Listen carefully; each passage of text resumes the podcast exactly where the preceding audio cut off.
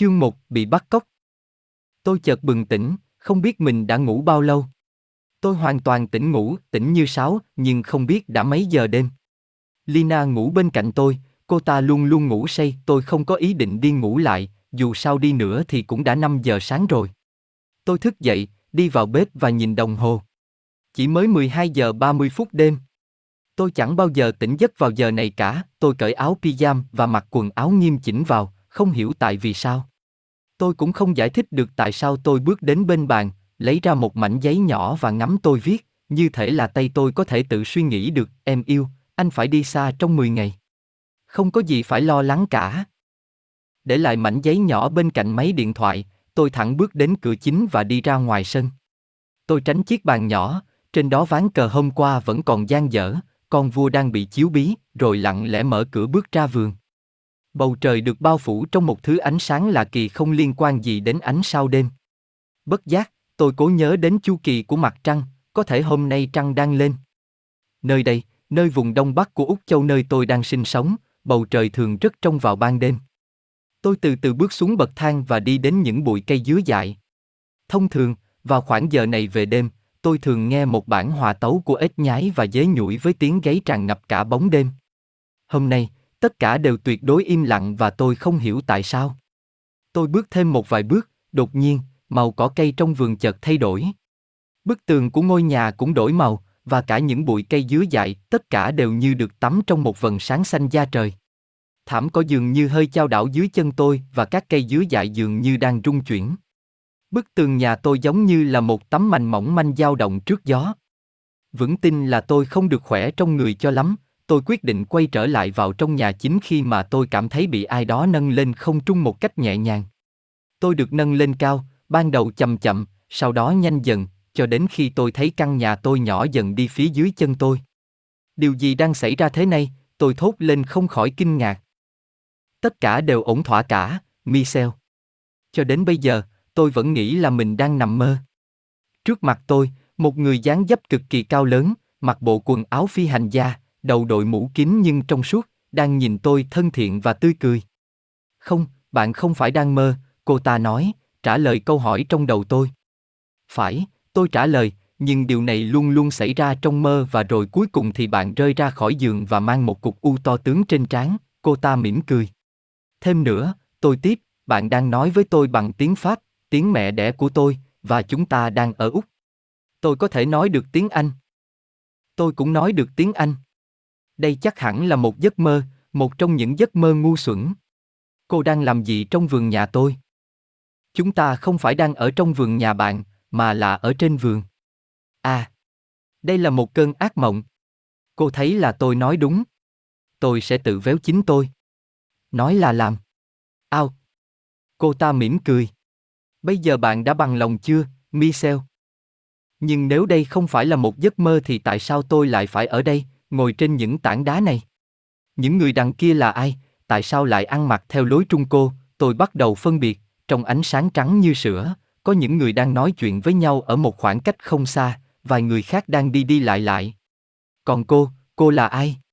Tại sao kích thước của cô không bình thường? Tôi hoàn toàn bình thường, Michel. Trên hành tinh của chúng tôi, tất cả mọi người đều có kích cỡ to cao như thế này. Nhưng tất cả sẽ được giải thích ổn thỏa vào một thời điểm thích hợp, bạn thân mến của tôi.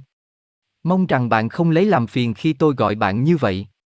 Nếu chúng ta không phải là bạn tốt thì tôi tin chắc rằng chúng ta sẽ là bạn tốt trong giây lát. Cô ta đứng đó trước mặt tôi, sự thông minh phản phất trên gương mặt tươi cười và một vẻ quý phái lan tỏa xung quanh cô ta. Tôi chưa từng gặp một ai làm cho tôi cảm thấy thoải mái dễ dàng như vậy. Đương nhiên, cô có thể gọi tôi bằng gì cũng được. Nhưng tên của cô là gì? Tên tôi là Thao, nhưng trước tiên, tôi phải nói cho bạn biết rằng, đây không phải là một giấc mơ. Thực ra, đây là một việc cực kỳ khác hẳn. Vì một số lý do sẽ được giải thích cho bạn sau này, bạn đã được chọn để tham dự vào một cuộc hành trình mà rất ít người trên trái đất này được đi trong thời gian gần đây. Chúng ta, bạn và tôi, tại thời điểm này, đang ở trong một vũ trụ song song với trái đất. Để cho bạn cũng như chúng tôi vào được nơi đây, chúng tôi đã dùng một loại khóa thời gian đặc biệt. Tại thời điểm này, thời gian đã dừng lại cho bạn, và bạn có thể lưu lại nơi đây 20 đến 50 năm của trái đất và trở về như là bạn chưa từng rời trái đất. Cơ thể của bạn sẽ hoàn toàn không thay đổi. Những người kia đang làm gì vậy? Họ đang tồn tại và đang được mong đợi, và bạn sẽ biết rằng mật độ dân số ở đây rất thấp. Tử vong chỉ xảy ra bởi tai nạn hay tự tử. Thời gian nơi đây đã ngừng trôi. Ở đây có đàn ông và phụ nữ, cùng với một số sinh vật đã hơn 30.000 hay 50.000 tuổi hoặc hơn tính theo năm trái đất. Nhưng tại sao họ lại ở đây và làm thế nào họ đến được đây? Họ sinh ra ở đâu? Trên trái đất, họ đến đây vì tai nạn. Tai nạn? Nghĩa là thế nào? Rất đơn giản. Bạn đã nghe nói về tam giác Bermuda hay chưa? Tôi gật đầu. Rất đơn giản, ở nơi đó và một số nơi ít được biết đến khác, vũ trụ song song này trở nên lẫn lộn với vũ trụ của bạn, do đó tạo ra giữa hai vũ trụ một vùng xoáy tự nhiên. Con người, thú vật và ngay cả vật thể nếu ở gần vùng xoáy sẽ bị hút vào đây. Do đó, cả một hạm đội tàu biển có thể biến mất chỉ trong vài giây. Đôi lúc, một số người có thể trở lại vũ trụ của bạn sau vài giờ, vài ngày, hay thậm chí vài năm. Thông thường là họ không bao giờ trở lại. Khi có người trở lại và kể về những gì họ đã trải qua thì đa số là người ta không tin vào anh ta, và nếu anh ta vẫn khăng khăng thì thiên hạ cho rằng anh ta đã hóa điên. Đa số là người quay trở lại thường là không nhớ gì cả, hoặc là trở lại trong trạng thái hôn mê, do đó không ai biết đến thật sự điều gì đã xảy ra. Có một trường hợp được nhiều người biết đến ở Bắc Mỹ, Thao tiếp tục, có một chàng trai biến mất vào vũ trụ song song khi đang đi gánh nước ở một giếng nước ở cách nhà khoảng vài trăm mét. Khoảng một giờ sau, người nhà đi tìm, và vì lúc đó tuyết rơi khá dày, họ chỉ cần lần theo dấu chân của chàng trai. Nhưng ngay giữa đồng trống, dấu chân đột nhiên biến mất. Không có bất kỳ một cây cối nào xung quanh, cũng không có tảng đá nào để anh ta có thể nhảy lên, không có gì lạ hay bất bình thường cả, dấu chân chỉ dừng lại. Một số người tin rằng anh ta bị bắt cóc bởi người ngoài trái đất, nhưng điều đó không thể xảy ra. Chàng trai xấu số đơn giản chỉ bị hút vào vũ trụ song song. Tôi nhớ, tôi nói là tôi có nghe về trường hợp kỳ lạ, đó, nhưng tại sao cô lại biết tất cả những điều đó? Bạn sẽ biết sau này tại sao tôi lại biết những điều đó, cô ta trả lời một cách bí ẩn. Chúng tôi bị ngắt quãng khi một nhóm người quái dị xuất hiện và một lần nữa, tôi tự hỏi mình liệu đây có phải là một giấc mơ hay không? Khoảng hơn một chục người đàn ông cùng với một người đàn bà, hiện ra sau một đống đá khoảng 100 mét cách nơi chúng tôi đang đứng. Càng kỳ lạ hơn là nhóm người đó giống như là những người tiền sử. Với một sức khỏe phi thường, họ vung vẩy những cây gậy to lớn mà người hiện đại khó có thể khiêng nổi. Họ tiến thẳng về hướng chúng tôi với những tiếng gầm như thú dữ. Tôi tìm cách rút lui, nhưng bạn tôi bảo rằng không có gì phải lo sợ cả và tôi nên đứng yên. Cô ta đặt tay lên một nút nhỏ trên dây nịt và xoay về phía đám người nọ. Tôi nghe một chuỗi tiếng click nhỏ và năm người đàn ông to lớn nhất ngã sóng xoài dưới đất, bất cử động. Những người còn lại trong nhóm khựng lại và bắt đầu rên la. Họ dừng lại trước mặt chúng tôi. Tôi nhìn Thao một lần nữa. Cô ta đứng như một bức tượng, khuôn mặt không cử động. Mắt cô ta nhìn chăm chăm vào đám người kia, như là cô ta đang thôi miên họ. Sau này tôi mới biết rằng cô ta đang ra lệnh bằng thần giao cách cảm cho người đàn bà trong nhóm người kia. Đột nhiên, người đàn bà kia bật dậy và ra lệnh cho những người khác trong nhóm. Rồi họ từ từ khiêng xác của những người ngã xuống trở lại đống đá to kia. Họ đang làm gì vậy? Tôi hỏi. Họ sẽ chôn những người chết vào đống đá kia. Cô đã giết họ. Tôi phải làm như vậy. Nghĩa là thế nào? Có thật là chúng ta lâm nguy hay không? Đương nhiên là chúng ta lâm nguy. Những người kia ở đây đã 10 đến 15 ngàn năm, ai mà biết được. Chúng ta không có thời gian để bàn về điều đó và hơn nữa, đó không phải là một vấn đề quan trọng. Dù sao đi nữa, điều đó minh họa điều mà tôi giải thích cho bạn lúc nãy. Những người này bị hút vào vũ trụ này vào một thời điểm nào đó, và họ vẫn sống trong thời điểm đấy mãi mãi. Thật là đáng sợ. Tôi đồng ý, nhưng đó là một phần của quy luật tự nhiên và quy luật của vũ trụ. Hơn nữa, họ nguy hiểm vì họ hành động giống thú dữ hơn là giống con người. Đối thoại không thể nào diễn ra được giữa chúng ta và họ, và cũng không có đối thoại giữa họ với những sinh vật khác trong vũ trụ song song này. Một là họ không có khả năng trao đổi thông tin, hai là họ không hiểu điều gì đã xảy đến cho họ. Chúng ta thật sự trong hoàn cảnh nguy hiểm và thật sự là tôi đã giải thoát cho họ. Giải thoát? Đừng cảm thấy sốc như thế, Michel. Bạn biết rõ là tôi định nói lên điều gì.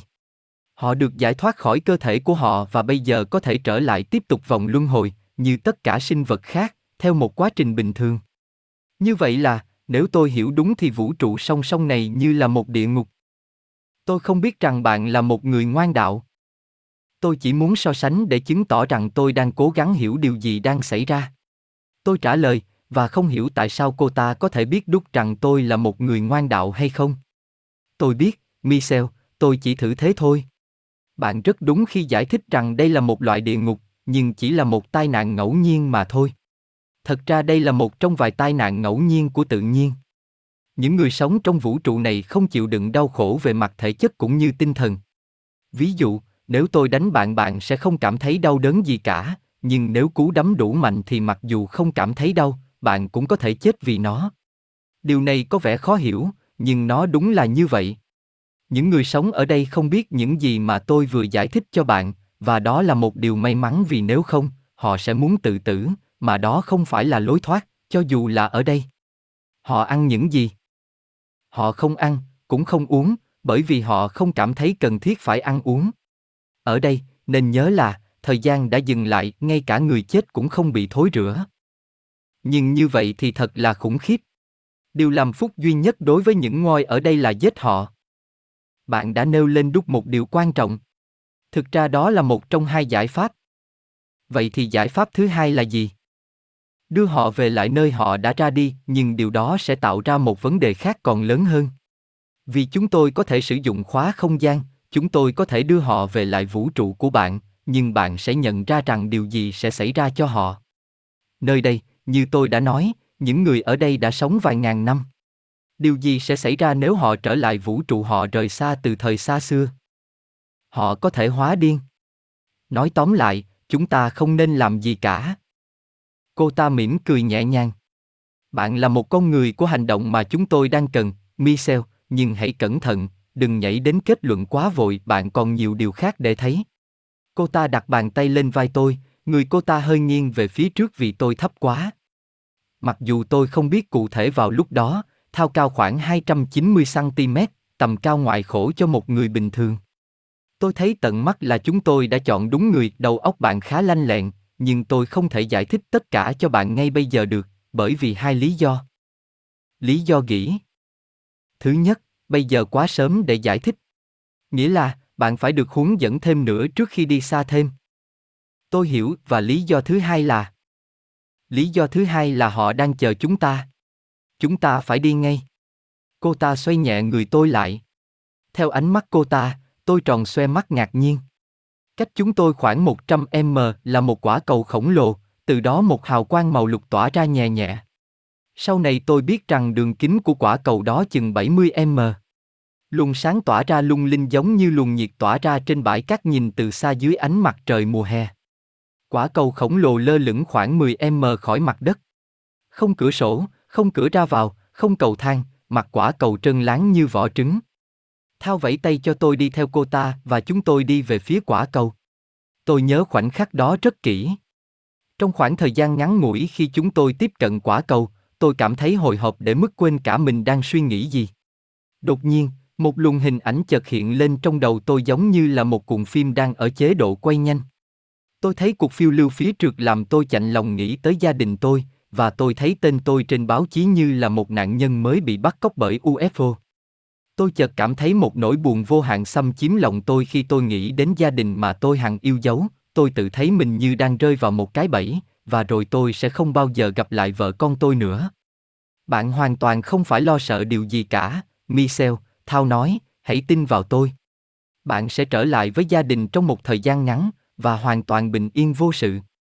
Tôi tin rằng tôi đã há hốc mồm ngạc nhiên làm Thao cười vang, một tiếng cười rất hiếm khi nghe được từ người trên trái đất. Đây là lần thứ hai cô ta có thể đọc được ý nghĩ của tôi, lần đầu tiên tôi nghĩ đó chỉ là sự ngẫu nhiên. Khi chúng tôi đi gần đến quả cầu khổng lồ, Thao đặt tôi ở vị trí đối diện cô ta cách khoảng chừng một mét. Đừng chạm vào người tôi trong bất kỳ hoàn cảnh nào, mặc cho điều gì xảy ra. Nhớ đấy, trong bất kỳ hoàn cảnh nào, bạn hiểu không? Tôi hơi bị chưng hửng trước mệnh lệnh đó, nhưng tôi gật đầu. Cô ta đặt tay lên một vật giống như là huy chương ở trước ngực của cô ta và tay kia cô ta cầm một vật trông giống như biro mà cô ta lấy ra từ thắt lưng. Cô ta hướng biro về phía trên đầu của chúng tôi về phía quả cầu. Tôi nghĩ là tôi thấy một luồng sáng xanh lóe lên từ quả cầu nhưng tôi không chắc cho lắm. Sau đó cô ta hướng biro về phía tôi, tay kia của cô ta vẫn cầm huy chương và rất đơn giản, chúng tôi nâng dần độ cao hướng về phía quả cầu. Khi mà tôi nghĩ rằng chúng tôi chuẩn bị va vào thành của quả cầu thì một phần của quả cầu thu về phía trong như là piston ở trong một hình trụ lớn, làm lộ ra một cửa hình bầu dục cao khoảng 3 mét. Chúng tôi đặt chân vào phía trong của quả cầu, hay đúng hơn là phi thuyền. Cô ta buông cái huy chương và thắt lại dây biro. Đi vào đi, chúng tôi có thể chạm vào nhau được rồi, cô ta nói. Cô ta cầm vai tôi dẫn tôi vào đến một ngọn đèn xanh với độ sáng cực mạnh đến nỗi tôi phải nhắm mắt lại. Tôi chưa bao giờ thấy một màu sáng như vậy trên trái đất. Khi chúng tôi đến gần bên dưới ngọn đèn, bức tường để cho chúng tôi đi xuyên qua. Đó là cách duy nhất để diễn tả điều đó. Từ cách mà người dẫn đường của tôi đang dẫn tôi đi, tôi có thể suy luận rằng tôi sẽ có một cục bướu to tướng ở trên trán, nhưng chúng tôi đi xuyên qua bức tường, như là ma vậy. Thao cười rất vui trước vẻ kinh ngạc cao độ trên mặt tôi. Tôi luôn luôn nhớ cái cười đó, giống như là một ngọn gió mát và nâng đỡ khi tôi cảm thấy bất an. Tôi thường nói chuyện với bạn bè tôi về để bay và được dụ dỗ rằng là chúng tồn tại thật, nhưng khi bạn đối diện với sự thật, bao nhiêu câu hỏi bao phủ trong đầu bạn tự nhiên biến mất. Dĩ nhiên là tận đáy lòng, tôi cảm thấy rất vui sướng. Từ cách đối xử của Thao đối với tôi, tôi cảm thấy không có gì phải sợ hãi cả. Nhưng cô ta không đi một mình, tôi tự hỏi không biết là những người đi cùng với cô ta sẽ như thế nào. Dẫu cho là tôi rất háo hức về chuyến đi này, tôi không biết rằng mình có sẽ gặp lại gia đình hay không. Gia đình tôi đã xa lắm rồi, mặc dù là chỉ vài phút trước, tôi đang ở trong khu vườn nhà tôi. Chúng tôi đang trượt theo tầng trệt dọc theo một hành lang có dạng như đường hầm dẫn đến một căn phòng nhỏ, nơi có những bức tường vàng chói chang đến mức tôi phải nhắm mắt lại. Những bức tường làm thành một cái vòm, giống như là chúng tôi đang ở trong một cái chén úp ngược. Thao che đầu tôi lại bằng một cái mũ phi công làm từ vật liệu hơi bị mờ và tôi thấy rằng, bằng mở một mắt ra, nó giúp cho tôi chịu đựng được ánh sáng chói chang kia. Bạn cảm thấy thế nào? Cô ta hỏi. Đã đỡ hơn nhiều rồi, cảm ơn, nhưng ánh sáng kia, làm sao bạn chịu thấu nổi? Đó không phải là ánh sáng. Đó chỉ là màu hiện tại của các bức tường trong phòng. Tại sao là hiện tại?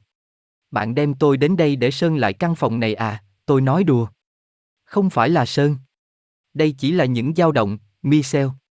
Bạn nghĩ rằng mình vẫn đang ở trong vũ trụ của trái đất, nhưng thật ra là bạn không còn ở trên trái đất nữa. Hiện tại bạn đang ở trong một trong những phi thuyền tầm cực xa của chúng tôi, có khả năng du hành trong vũ trụ với vài lần vận tốc của ánh sáng. Chúng ta sẽ lên đường ngay đây, nếu bạn chịu nằm vào trong cái hòm này. Đằng kia, ở giữa căn phòng là hai cái hộp, giống như là cái hòm không có nắp. Tôi nằm duỗi ra trong một cái, và Thao nằm trong cái còn lại. Tôi nghe cô ta nói gì đó trong một thứ tiếng mà tôi không hiểu được, nhưng nghe rất du dương. Tôi muốn nhấc mình lên một tí mà không được, bị níu kéo lại bởi một lực vô hình nào đó. Màu vàng từ từ biến mất trên các bức tường, và được thay thế bằng màu xanh da trời cũng không kém chói chang. Việc sơn lại bức tường đã được làm xong. Một phần ba của căn phòng tự nhiên tối hẳn đi và tôi chú ý những chấm sáng nhỏ trông như là những ngôi sao. Giọng của Thao rất là rõ ràng trong bóng tối, đó là những ngôi sao, Michel.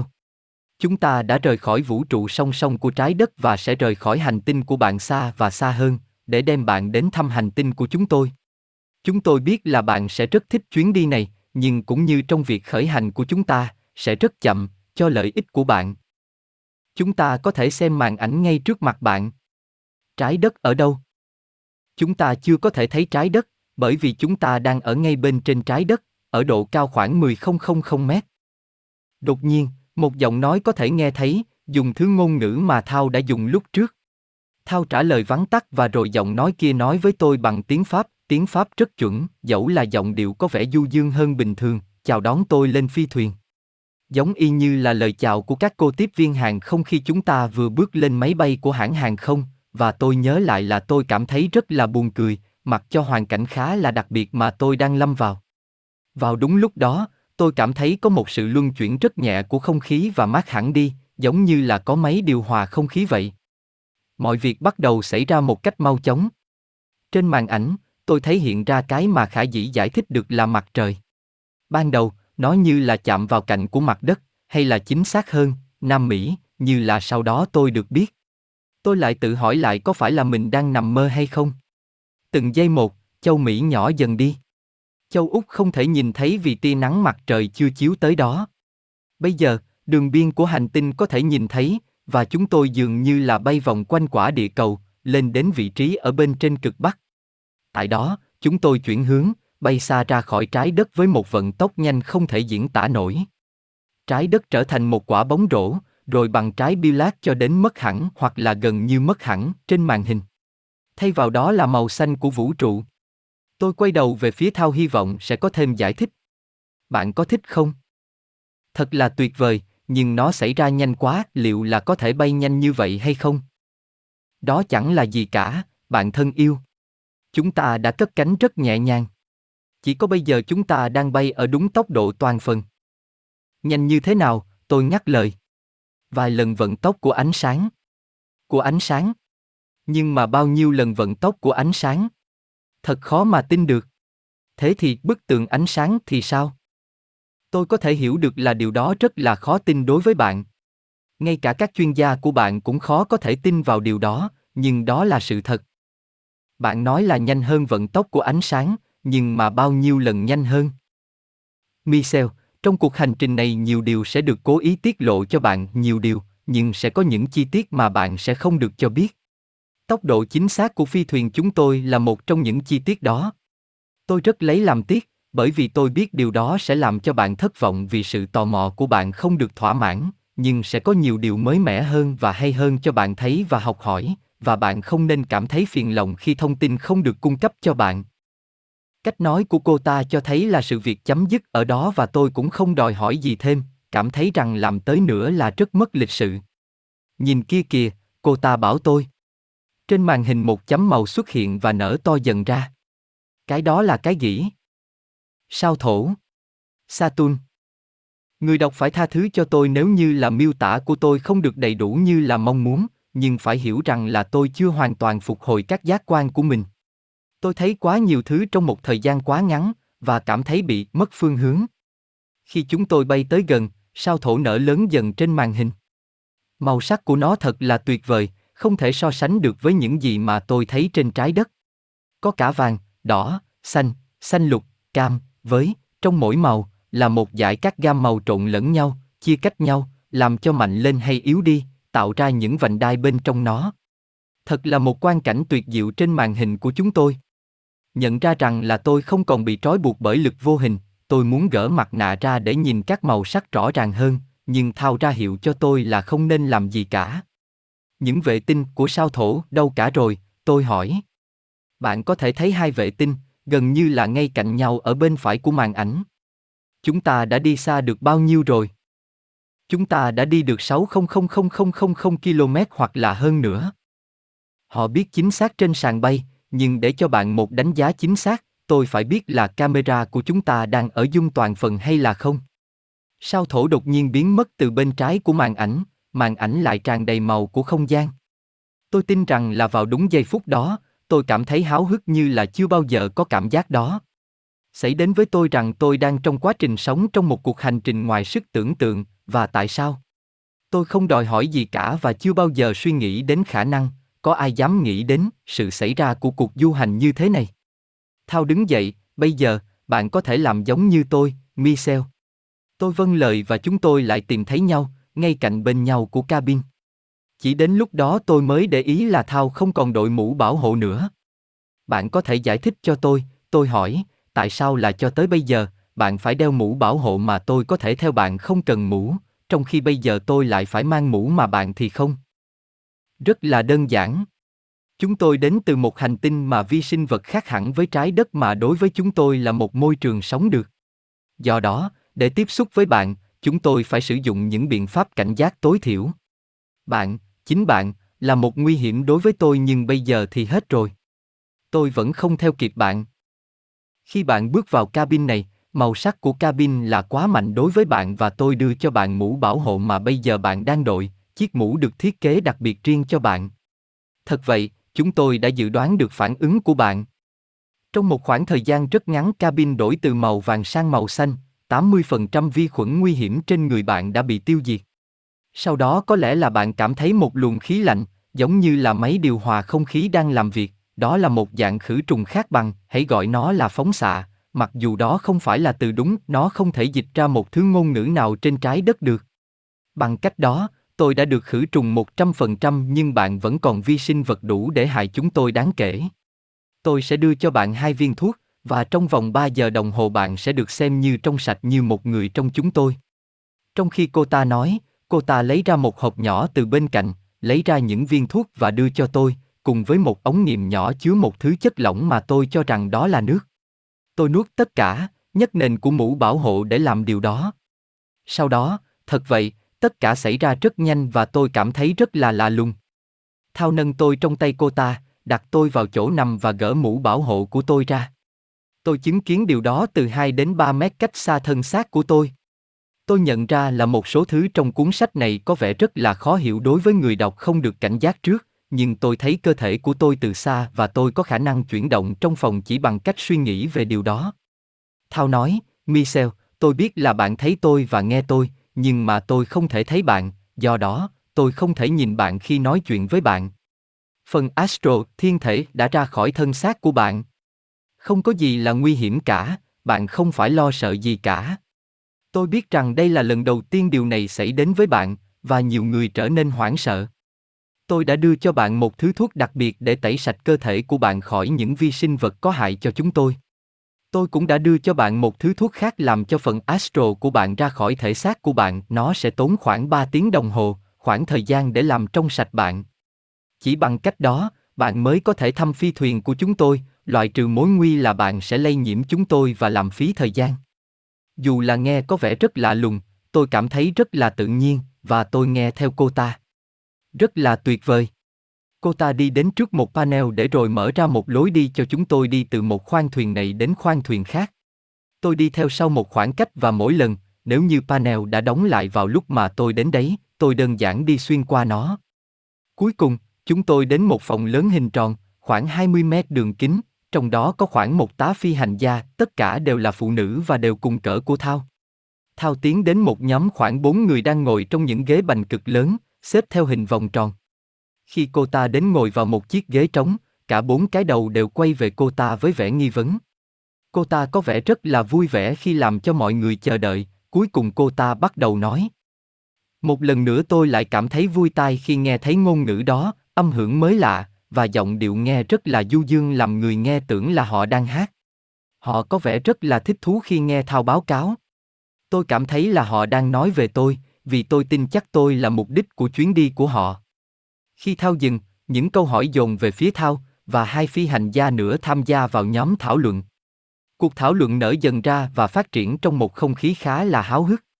Không hiểu một từ nào trong cuộc thảo luận, và đang dồn sự chú ý vào ba người đang ngồi trước những màn ảnh với những hình ảnh ba chiều, không nhiều thì ít với những màu sắc sinh động, tôi đến gần để tìm ra rằng đây phải là phòng điều khiển của phi thuyền. Đang ở dạng vô hình, tôi cảm thấy rất là thú vị khi ngắm nhìn từng người đang làm nhiệm vụ của mình mà không bị quấy nhiễu, ngay cả là làm cho họ mất tập trung, bởi sự có mặt của tôi. Trên màn ảnh to lớn hơn tất cả còn lại, tôi có khả năng phân biệt những chấm nhỏ, một số lớn hơn và sáng hơn những chấm khác, đang di chuyển đều đặn và không bị ngắt quãng trong hướng đi đã vạch sẵn, một số về phía trái của màn ảnh và một số về phía phải. Vận tốc của chúng tăng dần lúc chúng nở to trên màn ảnh và dần dần thoát khỏi màn ảnh. Màu sắc của chúng rất sáng và cực kỳ đẹp, từ những gam màu mờ nhạt đến sáng vàng chói như ánh sáng mặt trời của chúng ta. Tôi dần nhận ra rằng đó là những hành tinh và mặt trời trong đó chúng tôi đang bay qua, và tôi tuyệt đối bị thu hút vào sự di chuyển im lặng của chúng ngang qua màn ảnh rộng. Tôi không thể nói là tôi đã xem chúng trong bao lâu, khi mà đột nhiên một tiếng động tràn khắp cabin, một tiếng động rất nhẹ nhàng nhưng cương quyết, và đi kèm với nhiều ánh đèn chớp sáng. Hiệu ứng xảy ra ngay lập tức.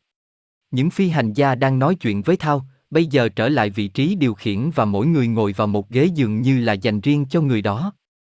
Mắt của mọi người dồn vào những màn ảnh. Ngay ở giữa những màn ảnh rộng, tôi bắt đầu nhận ra một khối khổng lồ rất khó mà diễn tả. Tôi có thể nói là nó tròn và có màu xám xanh. Nó gần như là không di chuyển trong trung tâm của từng màn hình. Trong phòng, tất cả đều im lặng. Sự chú ý được tập trung vào ba phi hành gia đang điều khiển một thiết bị dài dài giống như là computer của chúng ta. Đột nhiên, một vùng rộng lớn trên tường của cabin được phủ bởi hình ảnh của New York, không phải. Đó là Sydney, tôi nhủ thầm, nhưng cái cầu lại khác, có phải đó là cái cầu? Nỗi ngạc nhiên của tôi lớn tới mức mà tôi phải hỏi Thao, người đang đứng bên cạnh tôi. Tôi quên rằng là, tôi không còn ở trong thân xác của tôi nữa và không ai có thể nghe tôi. Tôi có thể nghe Thao và những người khác nói về những gì họ đang nhìn thấy nhưng không hiểu họ đang nói gì, và điều đó chẳng dẫn đến đâu cả. Dù sao chăng nữa, tôi tin chắc rằng là Thao không nói dối tôi, và thật sự là chúng tôi đã đi xa trái đất lắm rồi. Người hướng dẫn đã nói với tôi rằng là chúng tôi đã du hành với vận tốc vài lần vận tốc của ánh sáng và tôi đã thấy sao thổ đã qua rồi và sau đó là biết bao nhiêu thiên thể và mặt trời, và bây giờ chúng ta phải quay lại, tại sao lại như thế? Thao nói lớn bằng tiếng Pháp, làm cho mọi người quay lại về phía cô ta. Michel, chúng ta đang dừng lại phía trên hành tinh Aremo X3 với kích thước khoảng gấp hai lần kích cỡ trái đất, và như bạn đã thấy trên màn ảnh, rất giống như là thế giới của bạn. Tôi không thể giải thích dài dòng về nhiệm vụ hiện nay của chúng tôi vì tôi phải tham gia vào việc, nhưng tôi sẽ giải thích sau. Để đặt bạn vào đúng hướng, tôi sẽ nói với bạn rằng nhiệm vụ chúng tôi đang làm có liên quan đến phóng xạ nguyên tử như là bạn đã biết trên trái đất. Mọi người dường như là rất bận rộn với công việc của mình, ai cũng biết phải làm gì và làm khi nào. Chúng tôi đang đứng yên. Màn ảnh lớn nhất chiếu cảnh trung tâm của một thành phố. Người đọc nên hiểu rằng màn ảnh lớn đó chẳng khác gì một màn tivi cực lớn, chiếu cảnh thật đến mức mà ta có cảm giác là ta đang nhìn ra từ cửa sổ của một tòa nhà cao tầng. Sự chú ý của tôi dồn về một màn ảnh nhỏ hơn đang được theo dõi bởi hai bà chủ của tôi. Trên màn ảnh đó tôi có thể thấy phi thuyền của chúng tôi, giống như là lúc tôi thấy nó ở trong vũ trụ song song. Khi tôi đang xem, tôi rất ngạc nhiên khi nhìn thấy, ngay phía dưới khúc chính giữa của phi thuyền chúng tôi, một quả cầu nhỏ đang rời ra, như là quả trứng rời khỏi con gà mái. Khi ra ngoài, quả cầu nhỏ nhanh chóng bay về phía hành tinh bên dưới. Lúc nó biến đi khỏi màn ảnh, một quả cầu thứ hai lại rời ra, và sau đó là một quả thứ ba. Tôi để ý là mỗi quả cầu nhỏ được điều khiển trên một màn ảnh riêng biệt bởi một nhóm khác nhau của các phi hành gia. Sự hạ cánh của các quả cầu có thể theo dõi trực tiếp qua màn ảnh lớn. Khoảng cách làm cho chúng trở nên không nhìn thấy được trong một thời gian ngắn nhưng nó vẫn luôn trong tầm ngắm và tôi suy diễn rằng những camera có khả năng zoom cực kỳ cao. Thật vậy, hiệu ứng của dung mạnh đến mức mà quả cầu thứ nhất biến mất khỏi màn ảnh từ phía phải và quả thứ hai từ phía trái. Chúng tôi bây giờ chỉ có thể nhìn thấy quả cầu ở giữa và theo dõi nó hạ xuống một cách khá rõ. Nó dừng lại ở trung tâm của một quảng trường lớn, giữa những tòa nhà với những căn hộ bên trong. Tại nơi đó chúng lơ lửng vài mét phía trên mặt đất. Những quả cầu kia cũng được theo dõi một cách tương tự. Một cái thì ở phía trên dòng sông chảy qua thành phố, và cái còn lại thì ở phía trên quả đồi, gần thành phố. Thật bất ngờ, màn ảnh lại chiếu những hình ảnh mới. Tôi có thể thấy rõ những cửa của các căn hộ trong các tòa nhà cao, hay đúng hơn là ngõ vào cửa, vì nơi mà đáng lẽ có những cái cửa thì bây giờ chỉ là những khoảng hở của tòa nhà. Tôi nhớ rõ rằng, cho đến bây giờ, tôi không nhận ra rằng thành phố đó cực kỳ lạ lùng. Không có vật gì chuyển động cả.